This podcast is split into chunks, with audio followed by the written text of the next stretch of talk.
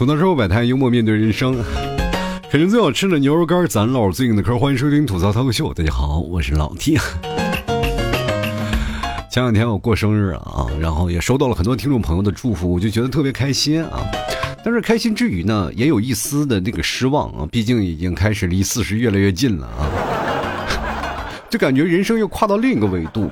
今天我妈还给我发来消息啊，就说那个我我爸就是。无意中翻了一个小时候的照片，他以为是我儿子，说：“哎呦，这个我儿子的照片怎么会出现在这里啊？”然后我妈说：“那是你儿子，是不是你们听着有点乱啊？” 就说明呢是怎么回事？我跟我儿子小时候照片特别像，但是说实话，我也曾经出现过相同的经历啊。就小时候我也是翻照片，突然翻到了我爸的照片，我就说：“为什么我会有一张黑白的照片呢？”我妈会说：“那是你爸啊。”其实从这一方面就开始。着重啊，显示出了一种有人只要出生就会有一种返祖的现象。你会发现小的时候你跟你的父亲啊或者非常近啊，长得特别像。那如果要长得不像啊，那就看问问隔壁老王啊。其实人啊，从出生到现在，我们突然发现会存在着很多记忆啊。我不知道各位朋友有没有会想到，就是我们那个年代出生和你们年代出生是不太一样的。比如说我那个年代出生的人，我们因为钢从钢铁洪流当中开始改革呃改革开放开始发展了嘛，我们出生那一年代就是说命运的齿轮开始转动了，这是一个比较工业化的时代说法。就我们那时候家里啊，父母他们都是呃在。呃，这个工厂做工人的啊，不管是造纸厂啊、啊地毯厂呀、钢铁厂啊等等，都是厂里啊不断长大的。包括我们那个时候，呃，我们所有的发小，八零后、九零后那这些发小，其实我们都是几乎是在一个厂区。我们也就是讲究的，我们不是按那个部队子弟大院的生活，我们是那个这一片那一片的那个感觉啊。反正大家父母可能都是同事啊这样的关系啊，就是。大概我们过去讲的不是家属楼、家属房啊，我们那个过去都是平房，所以说我们那个时候就是命运的齿轮开始转动啊。然后现在想想，我们这代人啊，就是包括现在的九零后啊、零零后这一代人，正好是夹杂着新的信息时代的一个。过度，那现在小孩子出生，我不知道该怎么开始，就是称呼这件事。你们有没有发现啊？就现在没有说孩孩子出生了以后，就是说啊，命运的齿轮开始转动，没有啊，没有这个说法。现在是不是？如果要是现在互联网这个情况出现，我们应该叫一种抽，另外一种说法就是命运的流量池开始投放了，是吧？哎呦，我的妈呀，这又来了一堆流量池，怎么全是男孩啊？啊！其实我碰到过很多的人啊，就是他们在各种出生在这个年代，他们总总觉得自己不幸福啊。那是你没生到我那个年代，生到我们那个年代，你就知道什么叫幸福和不幸福了。我们最幸福的一件事就是他妈能吃上一顿饱饭啊。我毫不夸张的说啊，就是家里的我出生那个年代，其实相对来说已经大家都能吃饱饭了。可是呢，还是有点捉襟见肘嘛，就是一家人可能吃个一个菜两个菜。你看现在啊，家里自己做饭都是三菜一汤或者四菜一汤，这完全是不一样的生活水准啊。当大家吃饱喝足了，那个想法就可能不太一样了。我们会追求的更多的东西啊，就是大家吃饱了就闲的。我们那时候活的唯一的愿望就是今天晚上吃点能吃点好吃的啊，不要太干吧就行。我记得我曾经做过最大的壮举，就是，呃，米饭就咸菜，那就是一顿饭了啊。其实北方也还有很多的东西，就是吃面条嘛，大家都没有菜啊，就光吃面条啊。这个面条主要的来源就是大家说干吃白面条可能会有啊会会没什么味儿啊，于是乎我们就加点酱油什么吃。我记得小的时候啊，天津产一种辣椒酱特别香啊，然后特别好吃。在内蒙那个阶段啊，就是流行最多的就吃那个蒜蓉辣酱，然后不管是吃手把肉也好，或者是吃什么都会蘸那个辣酱。小的时候其实那个辣酱还挺贵的嘛，六毛钱啊。对于我们那个时候来说，那已经是一笔巨款了。而且我们会把那个辣椒酱卷在那个饼上啊，那蘸着吃的香的都不得了，馋把隔壁小孩馋哭了都。所以说，你看现在的孩子们，包括我今天我们家孩子，他不吃饭啊，他吃零食啊，就是不吃饭。然后我就说他，我说你这家伙，你要再这样的，我就饿你，饿你好几天，看你吃不吃饭啊。后来的哦，吭叽吭叽把这饭吃了。其实我觉得不一样啊，就是这一代的年年纪的他们的思想跟我们那个年代的思想有严重的不一样，就是包括我们出生那个时候的逻辑跟现在出生逻辑完全是两个世界。就是现在很多人会多愁善感嘛，就说人生啊真没有意思啊，就不管是怎么回事，你从年龄从小的到大的都会出现这样的思想，然后他们就会问了。就是老 T 啊，你作为一个过来人，你有什么办法能够解决现在这样的事情？我就会对他们会直言不讳的说啊，我说，不是说啊，人生没有意思，是你没有摊上有意思的人生。那么有意思的人生的人特别多，你。关键是看你怎么办，是吧？就是人生这个过程当中，你总是从好到坏这样一个过程，或者从坏到好，它有一个循环嘛。但是我跟大家可能不太一样，我好像我的生活一直都很坏啊。但是我这个人还很 nice，对吧？我就是对自己的各种的印象，包括对自己这种成果来说，我一直保持一个很满足的一个状态。就是如果说一个人对自己，比较满足，那么就会出现另一个问题，别人会觉得你不够努力。其实我也是在不断的在反思自己啊，是不是应该真正的啊。觉得作为一个非常有底气，或者在这社会当中啊非常有能力一种人，但是我做不到啊，朋友们。就包括我做节目，现在哪怕坚持这么多年，人说了，人十年了，你坚持十年了，有的人做一年就火了，或者做几天人都火了，那么你做十年为什么还不火？我就说，可能我这是温火，不温不火。就是永远是这样的，慢慢的烧着，慢慢燃烧着我的生命，但是永远它旺不起来。但是我也是觉得能够这样的不断的一点点的走啊，那至少不会昙花一现嘛。那这忽然着起火了，然后让迅速有消防员就会把你灭掉啊。有句话讲“枪打出头鸟”啊，就是包括我现在这个吐槽这个事儿啊，我已经慎之又慎，但是有的时候说话还是可能会。脱口而出啊！但是这些话可能还会伤到某部分人的心啊，就是玻璃心一出来会抓着我话把嘎攻击我。也就是我收收听这个面儿不太广，但但凡广了，我死不知道多少回了。其实。各位啊，就是人生活在这个社会当中，你突然发现人最大的底气是什么啊？不是说你有多大的文化，多多少的能说会道，或者你这嘴皮子多么利索，没有这个说法。最多的说法是什么呢？就是你在这个社会社会当中，你能有多少金钱啊，money 啊，你有多少钱，你就感觉站足了脚啊，那种感觉。就像，嗯，有的时候我都会发现啊，就是。特别力不从心啊！就是有一次我去那个买个东西啊，就买东西，其实那个店是杭州有很多的那种的店，比如说买那烤鸡啊那种店啊，它是呃要那个排队的啊。我记得在那个西湖边上有一家那个叫做巫山烤禽啊，就是那个反正你很多人就会买排队买那个，我也不知道什么啊，就是莫名其妙就排队。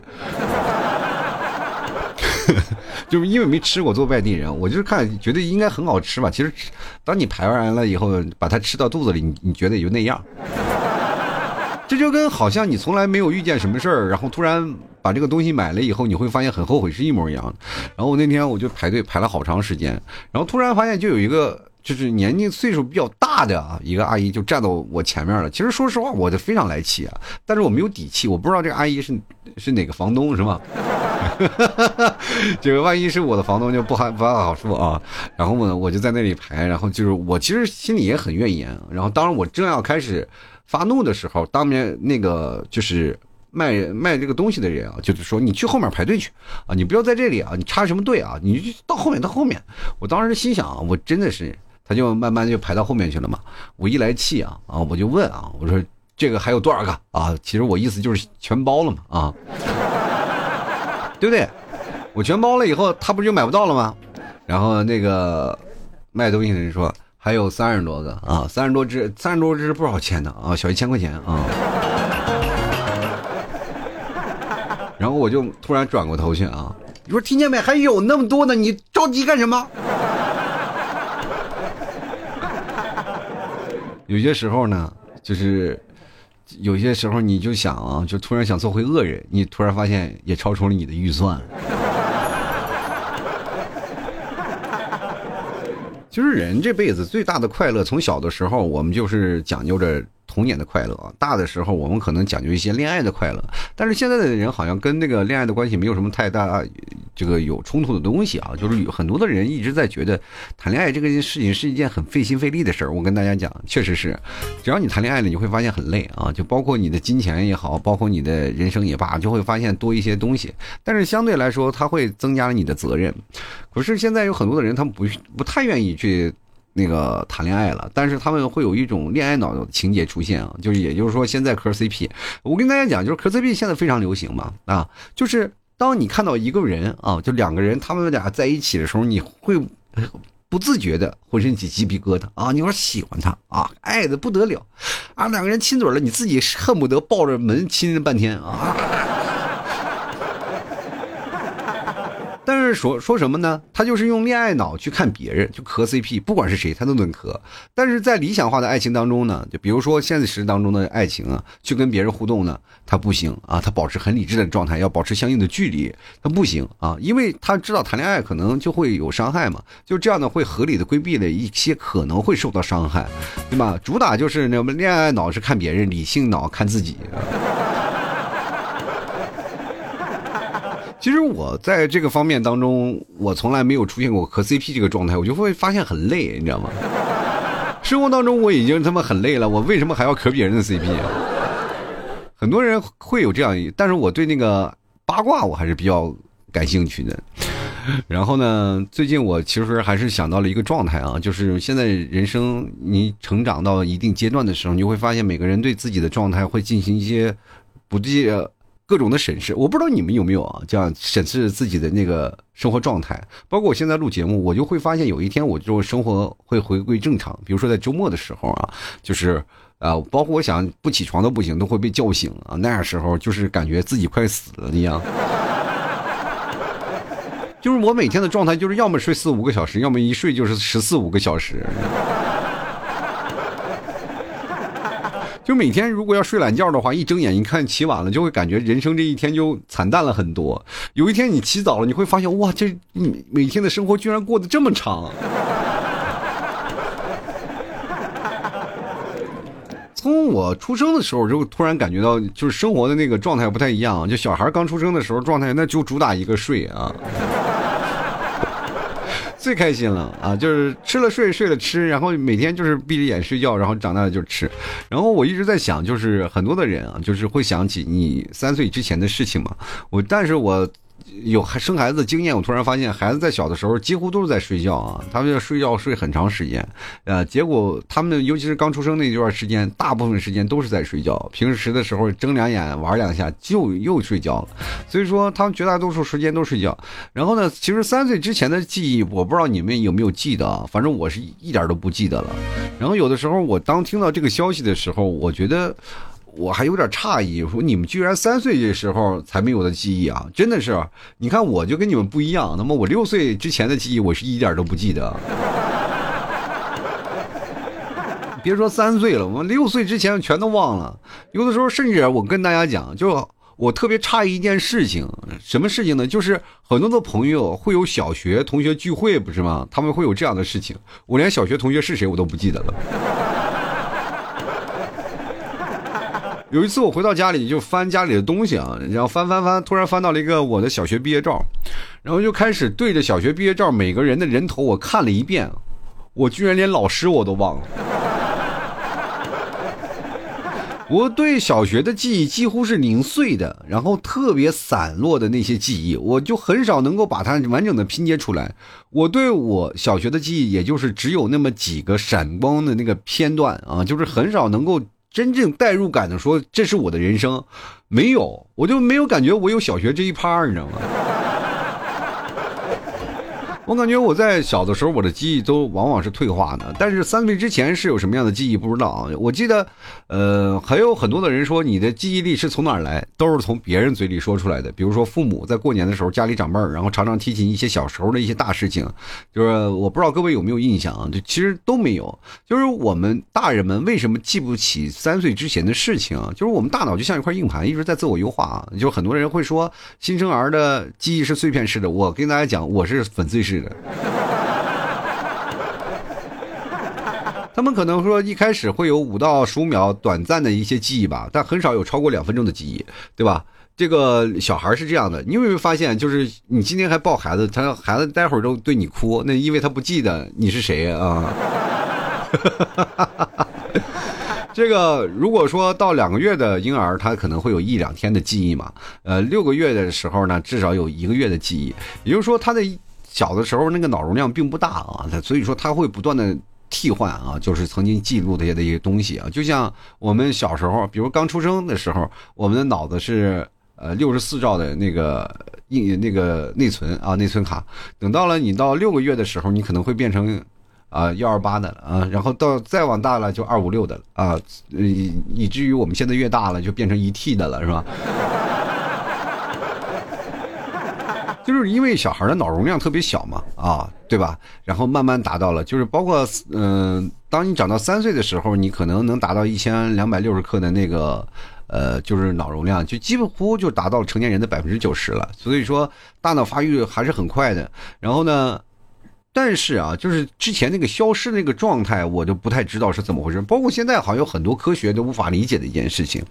但是我记得啊，就是有一种说法，我不知道你们有没有。听过这个说法，我记得说是小孩为什么要删除三岁之前的记忆呢？因为你是刚出生、刚轮回过来啊，因为前生可能是这段时间是你喝孟婆汤的缓冲期。如果你还能记得三岁之前的记忆，你可能连上辈子记忆都记住了。然后呢？还有一件事，就是刚你出生的时候，你可能你的这个魂儿啊，还没有完全的，就是搭在这个孩子身上，就是你还没有回归这个地方。在你成长的过程当中，你可能还有上辈子的记忆，然后于是乎你能见到很多的鬼魂，你知道吗？说起来真的挺可怕的啊这件事情。呃，你们有没有这个听到这个说法？就是小孩，我真的跟你讲，我现在讲我浑身起鸡皮疙瘩。就是小孩能看到一些成年人看不到的东西啊，就跟狗一样，是吧？狗会汪汪叫，小孩也会哇哇哭，你知道吗？就是尤其是婴儿啊，刚出生的时候，就是婴孩有时候半夜老哭啊，就是我就是这样的啊，夜哭狼啊，半夜哭的不行，一到半夜两点就开始哭，然后呢。就过去啊，家里是没有这什么条件的啊，知道让你看病啊什么呀。然后我妈也是找了很多的这个医生啊去看，因为我一到半夜就开始哭，然后一哭呢，然后就不行了啊。这就我爸我妈就抱着我，一到说是半夜两点，我准时哭，然后呢就一直在那哭，然后闹闹闹，一直闹到两点。我记得我妈他们就实在受不了，因为第二天还要上班啊。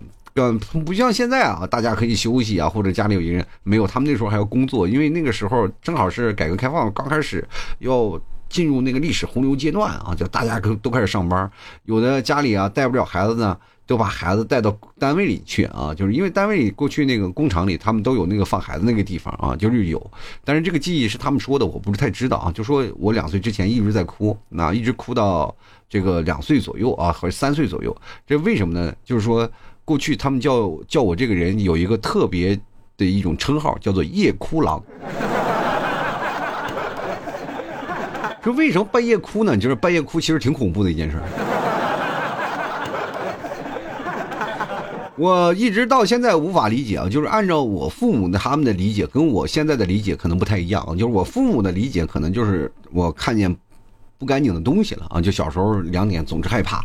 啊，但是我的认为呢，就是我从小就开始倒时差了，就是你们这你们这个大人们还在睡觉啊，我这时候已经在美国时间，我觉得我已经醒了。我主打的就是一个饿，我就是想要喝奶。后来呢，我其实到后来也是听到这这件奇闻异事，我都不敢相信这是我。然后我妈为了制止这样的行为之后呢。做出了很多这个重大的决定啊，比如说请个道士啊，然后写着那个符贴在这个墙上啊，说天灵灵地灵灵，家里有个夜哭郎啥的。过去如果要是像在八零后，很多的人可能会有这样的记忆啊，就是他们的父母会把这样的事情说了，而且还会呃这个拜托什么亲戚朋友啊，然后也去帮忙贴或者什么样，可能才能制止住。但是大家都知道啊，结果是这样的，没有鸟用啊。后来我妈呢，这个人呢就做了个梦啊，梦见什么呢？就是半夜两点多啊，就是她说梦见晚上啊，就是。可能我一睡觉就会吵醒他嘛，吵醒他。然后这个吵醒过程当中，你有没有发现，就是当你你突然发现有自己生现实当中有一些问题的时候，你总是能做到一些梦，然后这些梦你能马上就记起来，对吧？然后这个梦还和你生活当中就是发生这些事情能联系起来，比如说叭叭叭旁边有人装修，咚咚咚，然后这个时候马上要把你吵醒的时候，你这个梦就紧接着衔接出来了，说你在砸墙，你知道吧？就有这种感觉啊，是吧？这个梦和现实当中是有一个衔接的一个点的，我妈就衔接好了。就是我正在哭的时候，我妈就梦见了，是不？我这有一个太爷，我太爷太奶奶我没有见过的啊，就是他们说他扒在窗窗口上在那 看我呢。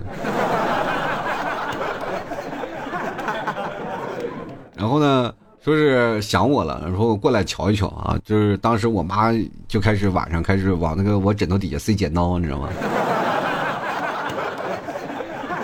你也不怕扎死我？其实小的时候，我妈据我妈描述啊，就是说往我枕头底下放了剪刀以后呢，我就几乎不哭了啊，半夜就睡得挺好。就是这个事情蛮灵的。他说专门请了一个就是过去算命的人说怎么样去破解这个事情，然后才出现这样的事儿。然后我几乎就不哭了。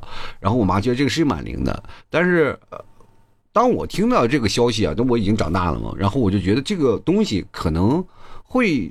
跟我自己所谓所谓的认知有些偏差啊，就是你往枕头底下放剪刀这个事儿，我不知道是辟邪还是怎么样。但是对于我那个年纪啊，就是大概一到两岁这个年纪，我觉得是一种震慑。就是如果我我在想那时候我可能上辈子的记忆还没有真的完全就是忘掉，我当时可能还有大人的思想。一开始我半夜我这个。呃，这个起来我哭，我可能就是想要喝奶啥的啊。但是自从你放了剪刀，我就知道你要弄死我，知道吗？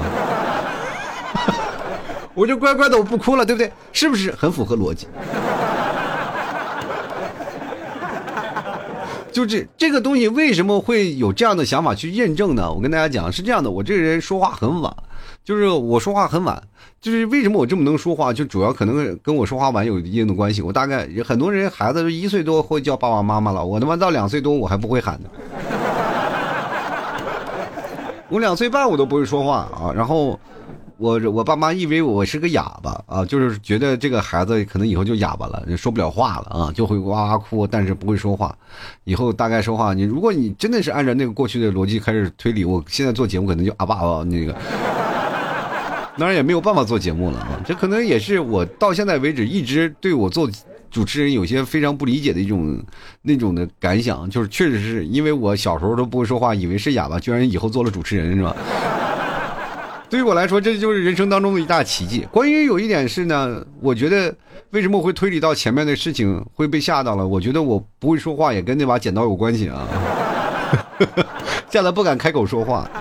所以说，三岁之前的记忆，可能老一辈儿他们自己的想法就是你跟前世能够有一个缓解的一个空间啊。但如果你要那个，呃，比如说孟婆汤的药劲儿不记得了，你可能就会记得你的前世，然后结合自己的今生，你可能就会跟前世有一些挂钩啊，就可能你还能记得上辈子的东西。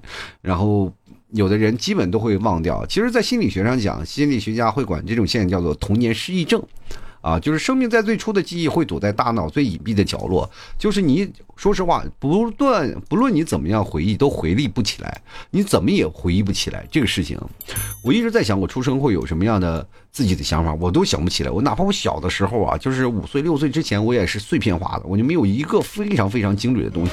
三岁之前，大家都是在讨在讨论三岁，我六岁之前的记忆一概没有。就是你怎么仔细想不出来，然后我爸我妈他们也可能会跟我讲一些小时候的事情，我都不记得了。我说我怎这怎么可能会是我小时候的样子呢？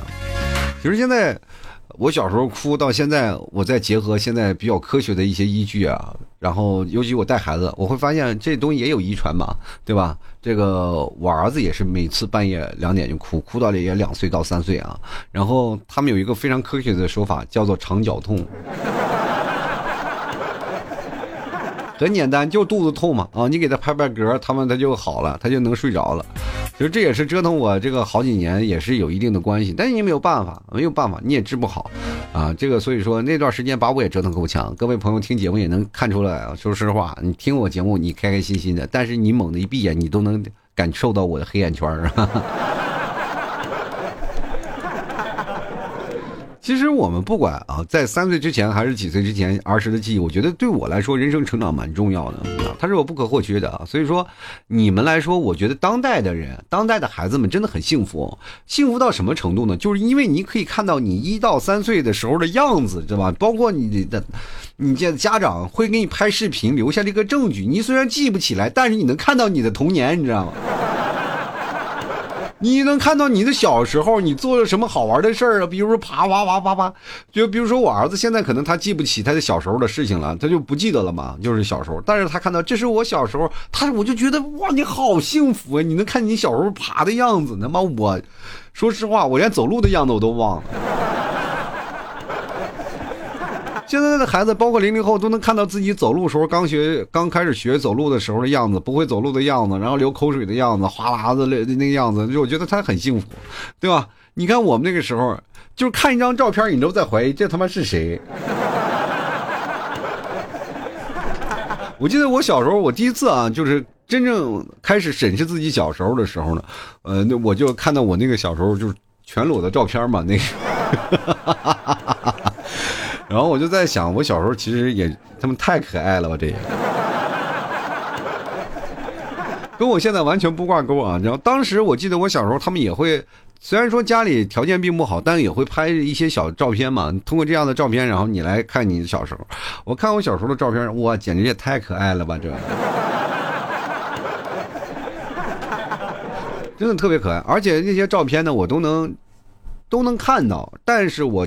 在我脑海当中，我仔细回忆，一点印象都没有，就是做的各种动作呀，这而且这个事情还是在我十几岁的时候我看的，我都想不起来。然后小的时候童年的回忆啊，这完全都是完完全全又给抛掉了。我觉得每个人都在生活当中，他能活到碎片化的时间里，在审时，你再回到过去，再看自己那个过程就不一样。就人生就是总是在不断的淘汰和在过去的一个过程当中。你有没有发现啊？就是人生在这个淘汰的过程当中，就会有一些变化。就是哪怕我们不记得了，但是我们能看到现在我们过去啊，就是刚开始出生的时候那些，包括出生的时候还没有。出生的时候的照片都有，要包括视频啊，这些东西都可以看到，你会会觉得很幸福。我就觉得八零后最羡慕你，就是能看到你自己完整的一生，而我们零零散散的就那么一点儿。我跟大家讲，我们八零后最重要的时候，在某个阶段，就是我们工作好多年，我也会出现过，就是连自己一生一辈子，哪怕就是我过去的五分钟我都不记得的，就喝酒喝断片的时候。你们有没有出现过这样的情况？就喝酒喝断片你会感觉很痛苦啊！就是我觉得人生是不完整的，就有那么一段时间，我是什么事儿都不记得了。我再仔仔细回忆，我也回忆不了，因为我喝醉了，我做出那些事情就是很无法理解。我觉得那不是我，但是我却做了那些事儿啊！就比如说我去了跟人打架闹事儿啊，或者是在那儿做出什么奇怪的举动，我就讲觉得那不是我，但是听他们讲出来特别精彩。你这个时候就还感觉人生会遗憾，你更何况你的童年，整个一个童年都那么遗憾是吧？都不记得。所以说，我觉得现在零零后的人比我们要幸福很多。我记得刚开始的时候啊，大家那个时候刚刚开始流行手机嘛，因为我那时候在深圳，我开始。啊，第一批买手机的那帮人啊，我那时候已经开始有手机了，但虽然说不是很好的手机吧，但是有了。然后我们家里那边时候还用的什么，就是公那个那个手拨的那个座机电话啊，大家打电话。然后回到家里呢，然后我们那时候查电话有一个东西叫电话本啊，我们都会把那个名字写在电话本里，每个人兜里都有一个。家里有一个大的电话本，然后还有一种大特特别大那个大电话本，还有一个我这个叫。每我们每个同学都会腰里别着一个 可折叠的电话本啊，得记录着各个的家里的电话。其实那时候挺有意思的。然后呢？在家里呢，然后我爸那天就跟我说了：“你把那个电话本给我拿过来，就大的厚的那个电话本。”我说：“你这个是什么年代了，还用电话本？是不是有点老土了啊？”就说：“你现在就直接存手机里啊，就直接就可以打电话，不用电话本。你说多少，我给你查。”他说：“你给我拿过来。”然后我就把手机丢给我爸。啊，我爸是以为那个什么，就过去那老手机啊，就诺基亚那一代的，诺基亚、摩托罗拉那一代的，他们觉得啊，对，哎，我爸掂量掂量，确实也挺好用啊，这个高科技东西。然后他就用这个。我的手机啊，砸死了一只虫子。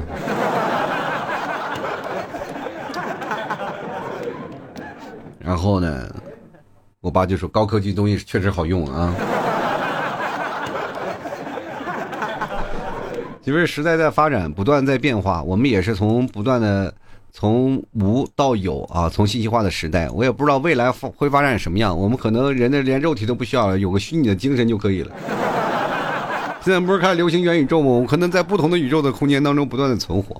呃，我不知道现在社会当中会发展，会给人带来很多的东西，但是我觉得未来还是值得期待的啊。虽然说很多的人，呃，并没有感觉到人生是怎么样的一种一种的开心的快乐，就是我特别害怕很多的人会觉得自己不快乐。但是你会让你的童年，你会觉得你一生就会很快乐。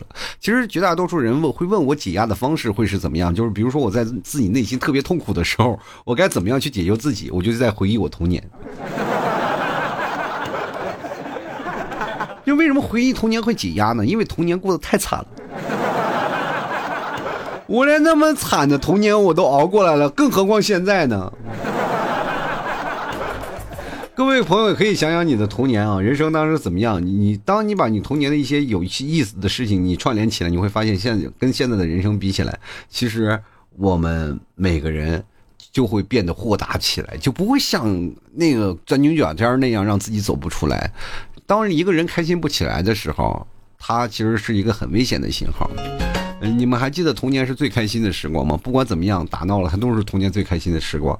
但是夹杂这大人的一些事儿，就非常痛苦了。我前两天我儿子还出现一些事儿啊，他跟他的一个朋友啊，就是可能小孩嘛啊，两个小孩可能有些打闹的关系吧，啊，你打我打你的。但是那天我不在啊，但是对方的父母啊，对方的父亲就不行了啊，可能还要揍我们家孩子。当时我不在啊，我不知道。然后那个架势好像是挺凶的，还怎么样？然后其实我们跟他我们家两个孩子关系都蛮好的。这个时候我就觉得，我说小孩下场了，你们大人你要再下场那就不行了吧，对吧？那你就仗着我不在，我在了，我连他爹一块揍，你知道吗？那这个东西是不一样的，就孩子们有孩子们的事情。现在结果两个孩子玩的好了，那么大人之间彼此都不谁也不跟谁。对吧？你这个孩子受了事儿，你还大人出来这样计较，你怎么打我们家孩子？我就想奇怪了，我在小时候哪有说大人家打孩子的事儿啊？就是小孩你被打的打的狗血淋头，回到家里这父母都都不搭理你，说你揍回来你再揍回去啊，对吧？